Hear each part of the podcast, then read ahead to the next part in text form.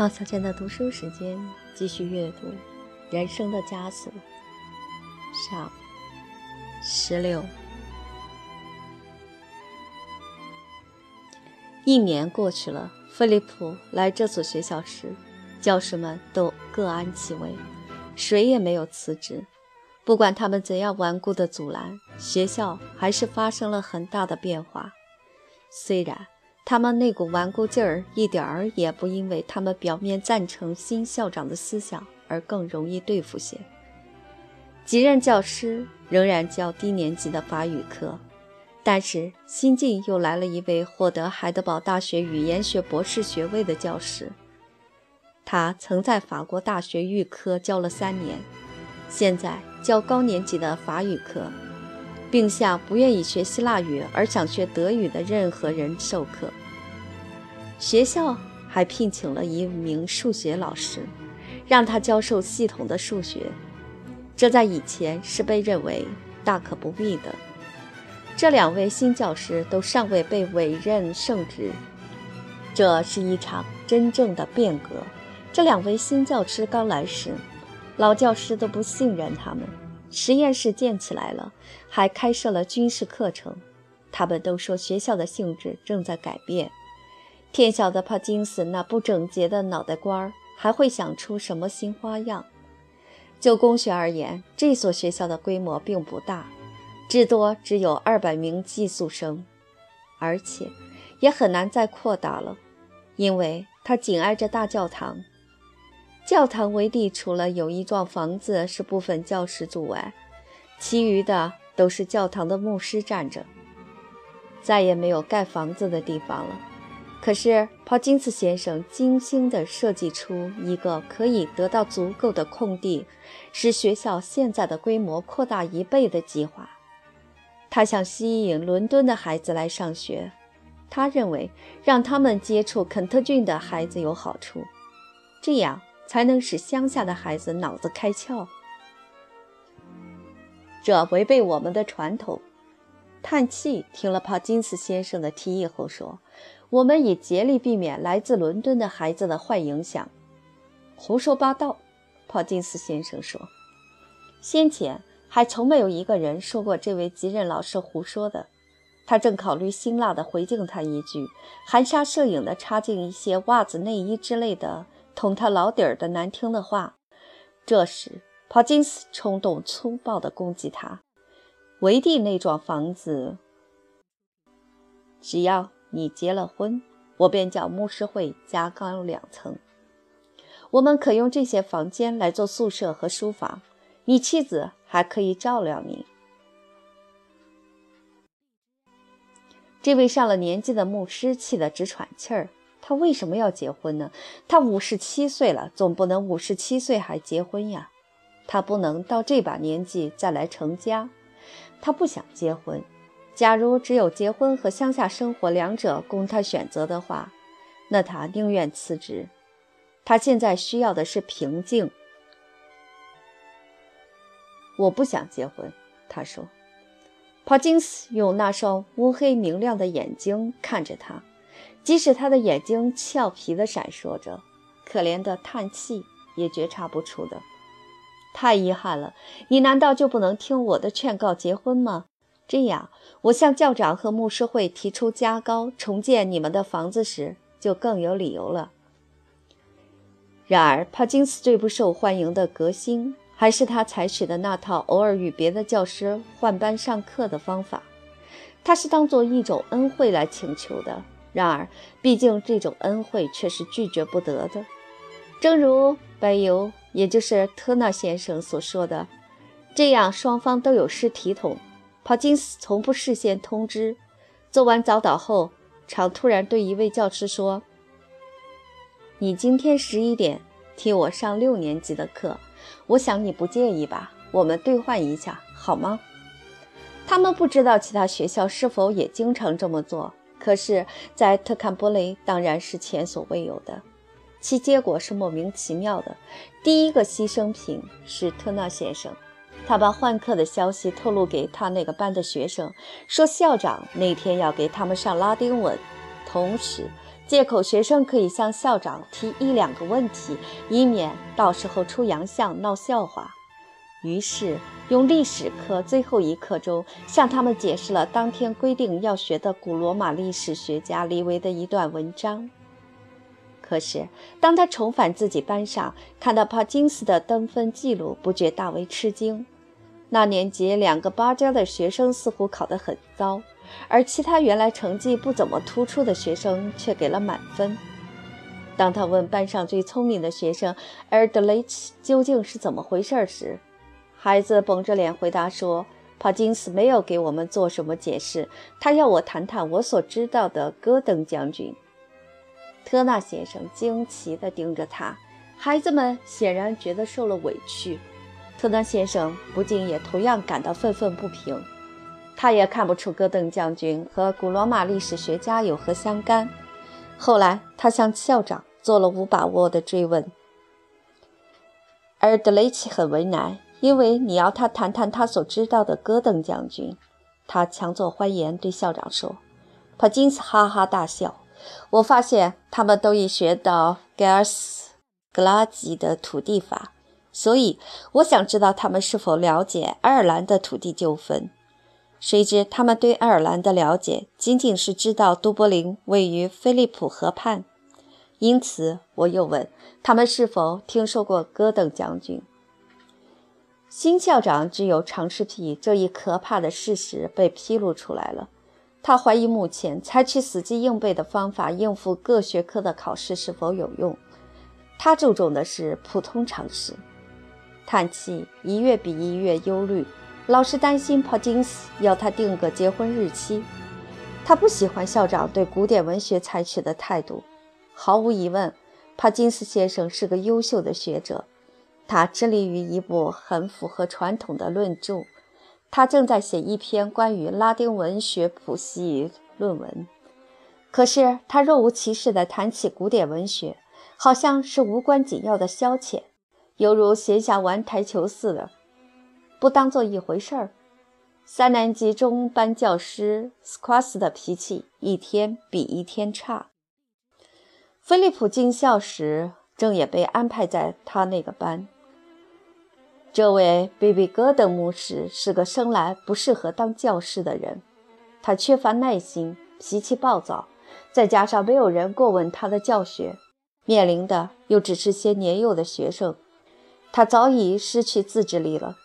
他上课往往以大发雷霆开始，以勃然大怒结束。他中等身材，体型微胖，淡茶色的头发剪得很短，现在已渐渐灰白，嘴唇上蓄着又短又硬的小胡子，五官模糊不清，一张大脸盘上长着一双蓝色的小眼睛，脸色通常是红的。可是，一发怒变成猪肝色。他的指甲被咬到了指甲肉。当某个学生战战兢兢地解释语文时，他常常坐在桌边啃指甲，气得浑身发抖，怒气耗去他的精力。风闻他有过许多虐待学生的粗暴行为，但也许这些传说言过其实。两年前，听说有位家长扬言要告他。学校闹了一场风波，他拿一本书狠命地揍一个名叫沃尔特斯的孩子的耳光，致使他听力受影响。这孩子只好离开学校。孩子的父亲住在特坎波雷，全市居民都对此义愤填膺。地方报纸也报道了这件事。可是沃尔特斯先生只是个酿酒商，因此对他的同情发生分歧。班上的其他学生虽然也讨厌这位教师，但却袒护他。什么原因，只有他们自己最清楚。并且，为了表示他们对外界社会干预学校事务表示愤怒，对尚在学校念书的沃尔特斯的弟弟进行百般刁难。但戈登先生侥幸免于被赶到乡下住。此后，他再也不敢揍学生了。允许教师打学生手心儿的权利也随之取消了，水枪也不能再用藤条鞭打讲台，以发泄自己的愤怒了。现在他充其量不过抓住孩子的肩膀摇摇，但他仍然让调皮捣蛋的孩子伸出一只手臂站上十分钟到半个钟头。他骂起学生来，其粗暴程度依然不减当年。像菲利普这样腼腆的孩子，再也找不到比水枪更不称职的老师了。他这次进皇家公学，比第一次进沃森先生的学校时胆子大点了。他认识许多过去在预备学校的同学，他觉得自己长大了，并且本能地意识到，越在人数众多同学中间，他的残疾越不那么引人注目。可是从第一天起，戈登先生就把他吓坏。这位老师善于辨认出哪些学生怕他，似乎也因为这一理由而特别不喜欢菲利普。菲利普一向喜欢上课，可如今上课却诚惶诚恐的。他宁愿呆呆地静坐着，也不愿冒险做出错误的回答而激起教师的一阵臭骂。轮到他站起来解释课文时，他提心吊胆，吓得脸色煞白。唯一快乐的时刻，只是当校长到这个班上课的时候，他能投校长对普通常识之所好。他读过各种离奇古怪的、与自己的年龄不相称的书籍。帕金斯先生常常就一个问题在班上问了一轮后，没有人能答得上时，便微笑着把菲利普叫起来。这一笑使菲利普心里乐滋滋的。来，凯莉，你告诉他们吧。他在这种场合获得的好成绩，更增加了戈登先生的气氛。有一天，轮到菲利普翻译，戈登先生坐在那儿，怒目注视着菲利普，嘴里狠狠地咬着大拇指，情绪很不妙。菲利普开始低声解释：“别在嘴里咕噜。”老师嚷道。菲利普的喉咙好像被什么东西堵住似的。“说下去，说下去，说下去。”他的吼声一声比一声响，结果菲利普本来懂得的也被吓忘了。他茫然地盯着书。戈登先生开始喘着粗气：“你要是不懂，为什么不说一声？你到底懂不懂？上回你听过这些解释没有？为什么不说话？说，你这个笨蛋，说啊！”老师拼命抓住椅子的扶手，好像生怕自己会向菲利普扑过去似的。他们知道，先前他常掐住学生的喉咙，直到他们几乎透不过气来才松手。他额头青筋暴涨，脸色阴沉可怕。他简直是个疯子。菲利普前天对这一段了如指掌，可现在什么也记不起来了。我不懂，他喘着气说：“你为什么不懂？我们逐字的解释，马上就知道你是不是真的不懂。”菲利普默默地站着。脸色苍白，他微微发抖，耷拉着脑袋，眼睛盯着课本。老师呼哧呼哧地喘着气，像是打呼噜似的。校长说：“你聪明，真不知道他是怎么看出来的。普通常识。”他狂笑着：“我不明白为什么他们把你放到这个班，笨蛋。”他对这个词儿很满意，高声重复着：“笨蛋，笨蛋，瘸腿的笨蛋。”他这才觉得有点解恨。他看到菲利普的脸刷的红了，他叫他去取记过簿。菲利普把凯撒放下，默默地走出去。记过簿是个浅黑色的本子，里头记着孩子的名字及其过失。一个名字在本子上出现三次就得挨鞭子。菲利普到校长的屋子去，敲他书房门。帕金斯先生正在桌子旁边。先生，我可以拿记过簿吗？No，帕金斯先生说，点头示意他在什么地方。你干了什么不该干的错事了？我不知道，先生。帕金斯迅速地望了他一眼，没回答，又继续他的工作。菲利普拿起本子走出书房。过几分钟下课，他又把记过簿拿回来，让我看一下。校长说，戈登先生在记过簿上说你粗野无礼，这是怎么回事？先生，我不知道。戈登先生说我是个瘸腿的笨蛋。帕金斯又看了他一眼，不晓得孩子的回答是否还有讽刺意味。可是这孩子还惊魂未定，他脸色苍白，眼睛露出惊恐、痛苦的神色。帕金斯站起身，把记过簿放下来，一边拿出几张照片。今天早晨，我的一位朋友寄给我几张雅典的照片。他漫不经心地说：“看，这是雅典卫城。”他开始将照片看到的古迹向菲利普解释，连废墟也被他说得活灵活现。他让他看狄俄尼索斯剧场，并对他解释人们按什么次序入座，从那儿极目远眺，他们如何可以看到蔚蓝色的爱琴海。然后。他突然话锋一转说：“我记得我当时在戈登先生班上时，他常常叫我站柜台的吉普赛人。”菲利普的注意力集中在那些照片上，还来不及回味他这句话的意思，帕金斯先生又拿出一张萨拉米斯岛的照片给他看，用指头点着当年希腊战船和波斯战船的部署，那手指上的指甲盖儿还有一小圈黑边儿。十七以后两年，菲利普的生活过得自在而单调。他并不比其他个子和他相反的学生受到更多的欺负。由于他跛脚，不参加任何游戏活动，于是他在别人眼里成了微不足道的人。菲利普对此倒感激不尽。他没有人缘，非常孤单。在三年级高班，他在温克斯班上了两学期。文克斯先生一副疲惫不堪的样子，眼睑低垂，似乎对一切格外厌烦。他尚能静直，只是心不在焉。他心地善良，性情温和，却有点蠢，极相信学生的荣誉感。他觉得，要是孩子们诚实，最要紧的是脑子里丝毫不要有他们会撒谎的念头。他引证说：“问得多，学到的东西就多了。”在三年级高班，日子是容易打发的。你事先可以精确地知道课文哪几行该轮到你解释，又有哪本注解在学生中传来传去，可以在两分钟内找出你所需要的东西。教师提问时，可以将拉丁语法书摊在膝上。况且，即使学生十几本不同的练习本出现同样难以置信的错误，温克斯也发现不了其中的奇怪之处。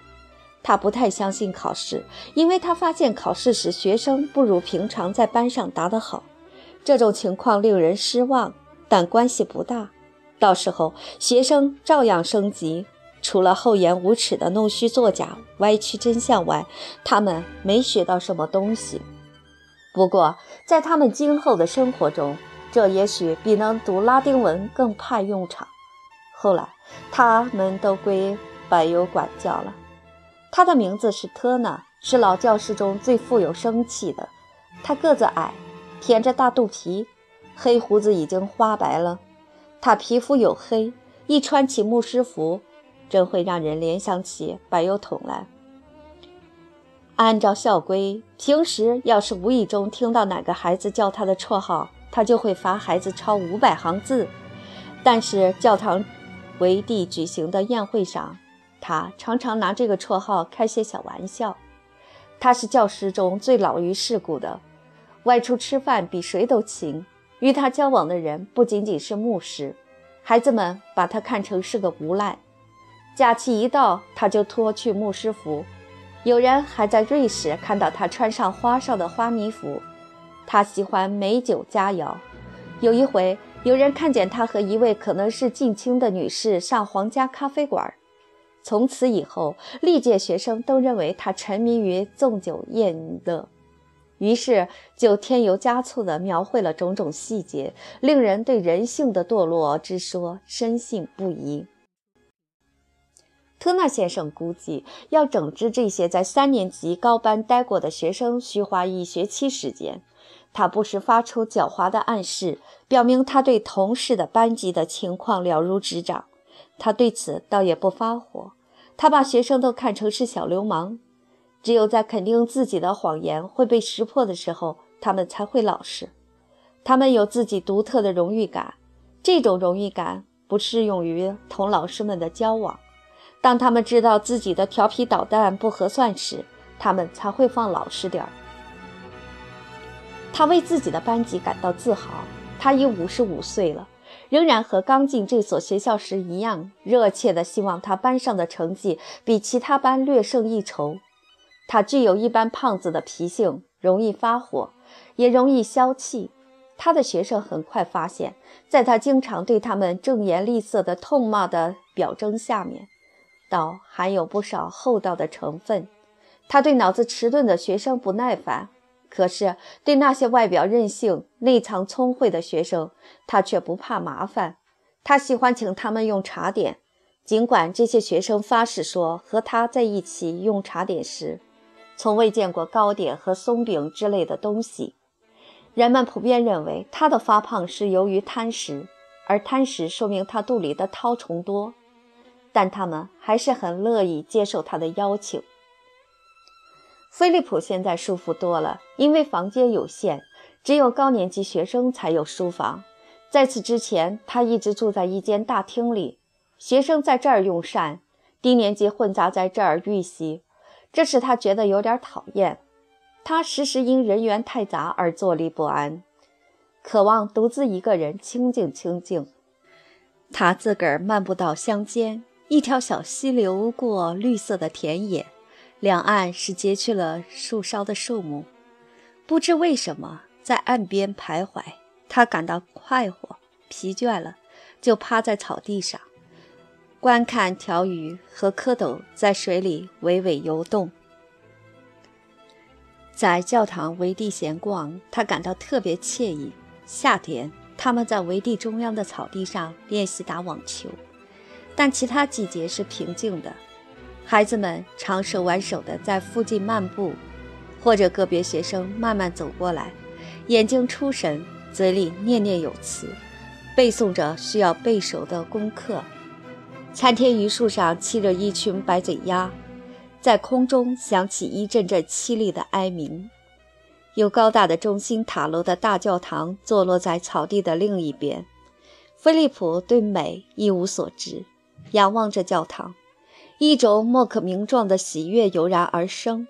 有了书房时，那是一间面对贫民窟的方形小屋，有四个学生合住。他买了一张大教堂的风景照，并把它钉在书桌上方。他发现，从四年级教室的窗子向外眺望，眼前的景色别有一番新的情趣。教室对面是一片修整过的古老的草坪。还有一片枝叶繁茂的树木，他心里唤起一种奇怪的感情，但不知道这种感情是悲还是喜。这是他美感启蒙的开端。他还伴随着其他别的变化，他的嗓音变了，喉头不由自主地发出古怪的声音。他开始到校长书房上课，那是用过茶点之后，为准备做坚信礼的学生开设的课程。菲利普对上帝的前进经不起时间的考验，他晚上再也不诵读圣经了。可是现在，在帕金斯先生的影响下，加上他身体内部发生的使他坐卧不安的新的变化，他的旧感情又复活了。他严厉地责备自己对宗教的热情减退。他想象地狱之火正在熊熊燃烧。假如他在不比异教徒好多少的时候死去。那他一定会落入地狱的。他盲目的相信痛苦是无穷尽的，与永久的幸福比较起来，他更相信永久的痛苦。一想到自己所冒的风险，他便不寒而栗起来。菲利普那天在班上遭到难以忍受的凌辱，心里感到如针扎似的刺痛。就在这时候，帕金斯先生却友好地找他谈话。从此以后，他对校长便怀有忠实的敬仰之情了。他绞尽脑汁，想方设法来讨校长的欢心。校长偶尔脱口而出的称赞，哪怕是片言之语，他都视若珍宝。当他到校长的住处参加这些小型聚会时，简直要拜倒在校长脚下了。他目不转睛地盯着帕金斯先生那双炯炯有神的眼睛，半合着嘴坐着。头部微微前倾，生怕听漏一个字。周围环境的平凡使他们谈论的问题格外动人。校长常常被引人入胜的话题吸引住，将面前的书推开，食指交叉着放在心口上，好像要使心脏停止跳动似的，滔滔不绝地讲述宗教的种种秘密。菲利普有时听不懂，也不想听懂，他依稀觉得光感受就够了。在他看来，这这位头发乌黑蓬乱、脸色苍白的校长，俨然像一个敢于直言申斥国王的以色列预言者。他想起耶稣基督时，似乎觉得耶稣也是拥有那双黑眼睛和苍白的面颊。帕金斯先生对工作极其认真。在这种场合，没有任何耀眼的幽默感能引起其他老师怀疑他轻浮。他在百忙中挤时间，如利用工作空隙的一刻钟或二十分钟，分别接待准备受监信礼的孩子们。他想让他们感到，这是他们一生中自觉迈出的严肃的第一步。他想探索他们的灵魂深处，他要向他们灌输自己强烈的信仰。校长认为。菲利普虽然生性腼腆，却有可能蕴藏着一股不亚于自己的激情。在他看来，这孩子的气质基本上是属于宗教的气质。有一天，他突然中断正在讨论的话题：“你考虑过长大了要干什么吗？”他问。“我伯父要我当牧师。”菲利普说。“那你自己呢？”菲利普把脸转过去望着别处，不好意思说自己觉得不够格。我不知道世上还有什么生活能够像我们的生活这样充满幸福。我希望你明白这是多么了不起的荣耀。人们可以从事各行各业来侍奉上帝，但是我们离上帝更近。我不想影响你，可是假如你拿定了主意，马上拿定主意，你不禁会感到有一种永恒的欢乐和宽慰。菲利普没有回答，但校长从他的眼神里看出，这孩子对自己的暗示已经心领神会。假如你像现在这样继续刻苦攻读下去，你会发现，要不了多久就能成为学校里首屈一指的高材生。离校时，你保险可以拿到奖学金。你自己有什么财产吗？我伯父说，我二十一岁时每年将有一百磅的金款。那你很阔了，我可是什么也没有。校长沉吟了半晌，然后用铅笔在他面前的吸墨纸上漫不经心地画线，又接着说：“恐怕你对职业的选择将很有限，你自然无法从事需要体力劳动的任何职业了。”菲利普的脸一直红到了耳根。每逢有人提及他的跛脚，他总是这样。帕金斯先生严肃地看着他。恐怕你对自己的不幸过于敏感了。你难道没有想过该为此感谢上帝吗？菲利普猛然抬起头来，双唇紧闭着。他记得有好几个月，他是何等相信别人的话，央求上帝像治好麻风病人或让人盲人重见光明一样的治愈自己的脚。如果你违心的去接受它，那只能使你感到羞愧；但是，假如你把它看作是上帝看到你双肩结实、堪以承受，才给你肩负一副十字架，把它看作是上帝恩惠的象征，那么，这将成为你幸福的源泉，而不是痛苦的根源。他看出这孩子不喜欢谈论这件事，就让他走了。可是，菲利普把校长说过的话重新考虑过。不久，由于他的脑海里尽想着眼前的坚信礼仪，心里沉浸在一阵神秘的狂热之中，他的精神仿佛摆脱了肉体的束缚，他似乎过着新的生活。他怀着满腔的热情，一心追求尽善尽美的境界。他要把整个身心奉献给侍奉上帝的事业。他下决心要当牧师。当那伟大的日子到来时，他将惊喜交加，不能自已，因为他的灵魂为他所做的一切准备，为他读过的所有的书籍，尤其为校长势不可挡的影响，深深地打动了。一个念头一直在折磨着他，他知道他将独自一人走过圣坛，他害怕在大庭广众面前暴露出他的跛脚。不仅暴露在参加仪式的全校师生面前，而且暴露在从城里前来观看自己的孩子行监信礼的学生家长这些陌生人面前。然而，一旦那个时刻到来时，他突然觉得能安然接受这种屈辱了。当他一瘸一拐地登上圣坛时，他在巍峨的大教堂的拱顶下显得那么渺小，那么微不足道。他有意识地把自己的残疾当做一份献给爱他的上帝的祭品。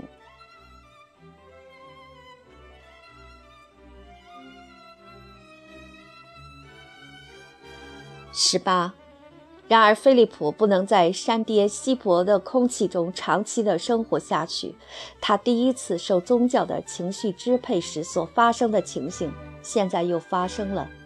由于他深切地感受到信仰之美，由于自我牺牲的渴望之火在他心中灼热地燃烧，放射出宝石般的夺目光彩，所以他显得心有余而力不足。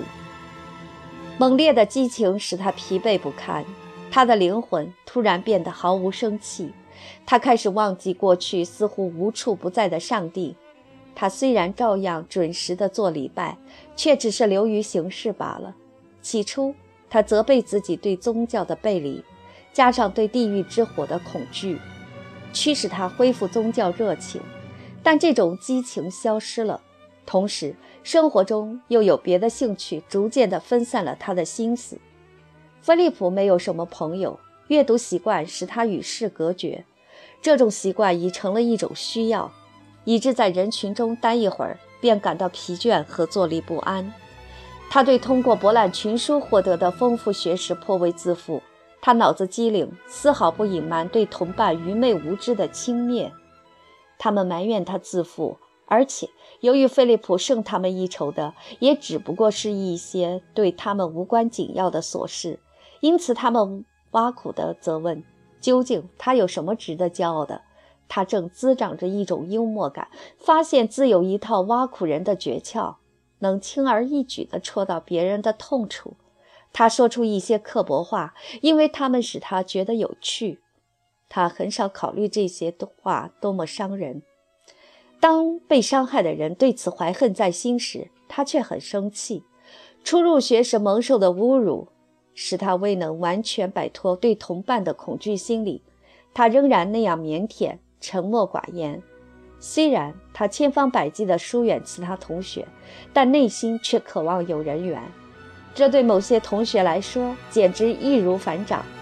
他暗中高度称赞这些人，尽管他对他们比对其他人讥讽得更无情，而且常常拿他们来开玩笑。然而，无论如何，他愿意不惜一切代价去换取他们的地位。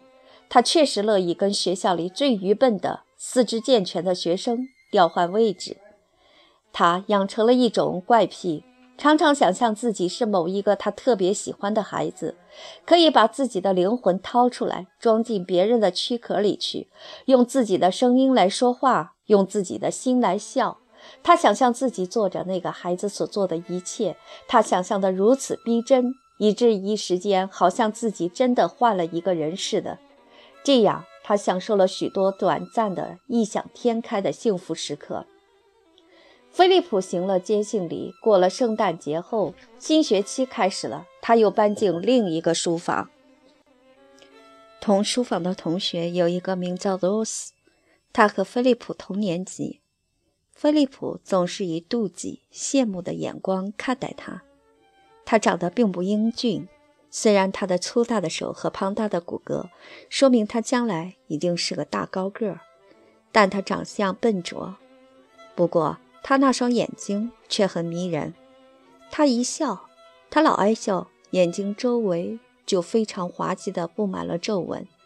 他既不聪明，也不愚蠢，功课还可以。游戏方面更拿手，他是老师和同学的宠儿，而他也喜欢每一个人。菲利普被安排在这一间书房后，他不由得发现其他人并不欢迎他来。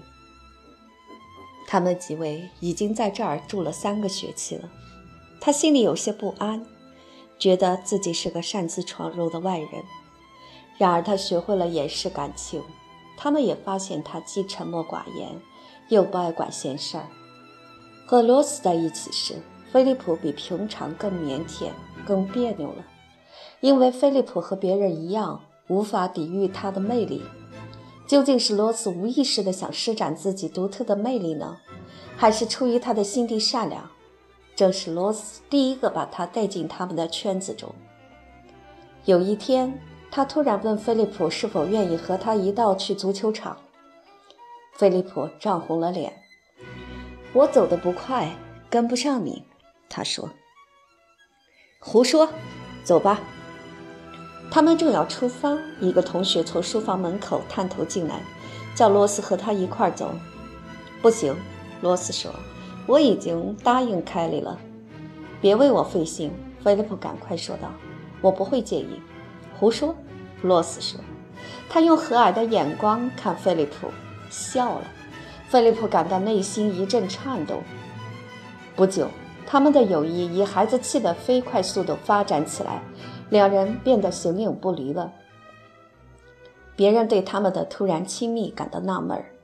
有人问罗斯看中了菲利普什么？哦，我不知道，他回答道。其实他这个人一点也不坏。同学们马上习惯了，并经常看见这两个人手挽手地走进小教堂，或在教堂围地散步聊天。无论在哪儿，只要发现其中的一个，另一个。也一定在场。想找罗斯的同学总是给凯莉留口信，好像承认他对罗斯的所有权似的。菲利普起初是有保留的，他不让自己完全屈服于这种充满内心的喜悦。但不久，他对命运的不信任在狂热的喜悦面前消失了。他认为罗斯是他平生遇到的最好的人。现在，书籍对他已无足轻重了。当他有更重要的事时，他便把他们撇在一边了。罗斯的朋友常到书房来用茶点，或没有什么事儿可干，就过来闲坐。罗斯喜欢热闹，从不放过喧闹逗乐的机会。他们发现菲利普是个老好人，菲利普满心欢喜。到了这学期的最后一天，他和罗斯商量返校要乘哪一趟列车。以便可以在车站碰头，并在返校之前先到城里用茶点。菲利普怀着沉重的心情回家了。整个假期，他老想着罗斯，幻想着下学期他们一起要做的种种事儿。在牧师住宅，他觉得很烦闷。假期的最后一天，伯父用惯常的滑稽的腔调问他那个老问题：“喂，你喜欢回学校吗？”菲利普快活地回答。当然喜欢了。为了保证能在火车站和罗斯见面，他搭了比通常早的一班车来了。他在站台等了一小时。从法夫沙姆开来的列车进站时，他知道罗斯必须在法夫沙姆转车，激动地顺着火车跑起来。可是罗斯没来。他向一个脚夫打听另一趟客车到达的时间，又继续等下去。但是他又一次失望了。他又饥又冷，步行穿过小巷，经贫民窟，抄近路返校。他发现罗斯在书房里，两只脚翘到壁炉架上，正在同五六个同学天南地北的闲聊。同学们东一个西一个地坐在能坐的东西上。他热情地同菲利普握手。菲利普绷着脸，他知道罗斯早已把约会的事抛到九霄云外去了。喂。你为什么来的这么迟呀？罗斯说：“我还以为你不来了呢。四点半你就在车站了。”另一个同学说：“我来的时候看见你。”菲利普有点脸红，他不想让罗斯知道自己这么傻，竟会去等他。我去拜访家里的一位朋友，他毫不犹豫地捏造道：“他们要我给他送行。”可是朋友爽约的失望使他有点不高兴，他默默地坐着。有人问话时，他只冷冷地回答。他拿定主意，等只剩下他们俩时，要和罗斯澄清这件事。可是其他人一走，罗斯马上走过来，坐在菲利普懒洋洋靠着的那张椅子的扶手上。喂，我非常高兴，这学期我们又住在同一个书房，太好了，是吗？他好像打心眼里高兴见到菲利普似的。菲利普的烦恼顿时烟消云散了。他们又开始兴致勃勃地谈起他们感兴趣的种种事儿，仿佛他们离别还不到五分钟似的。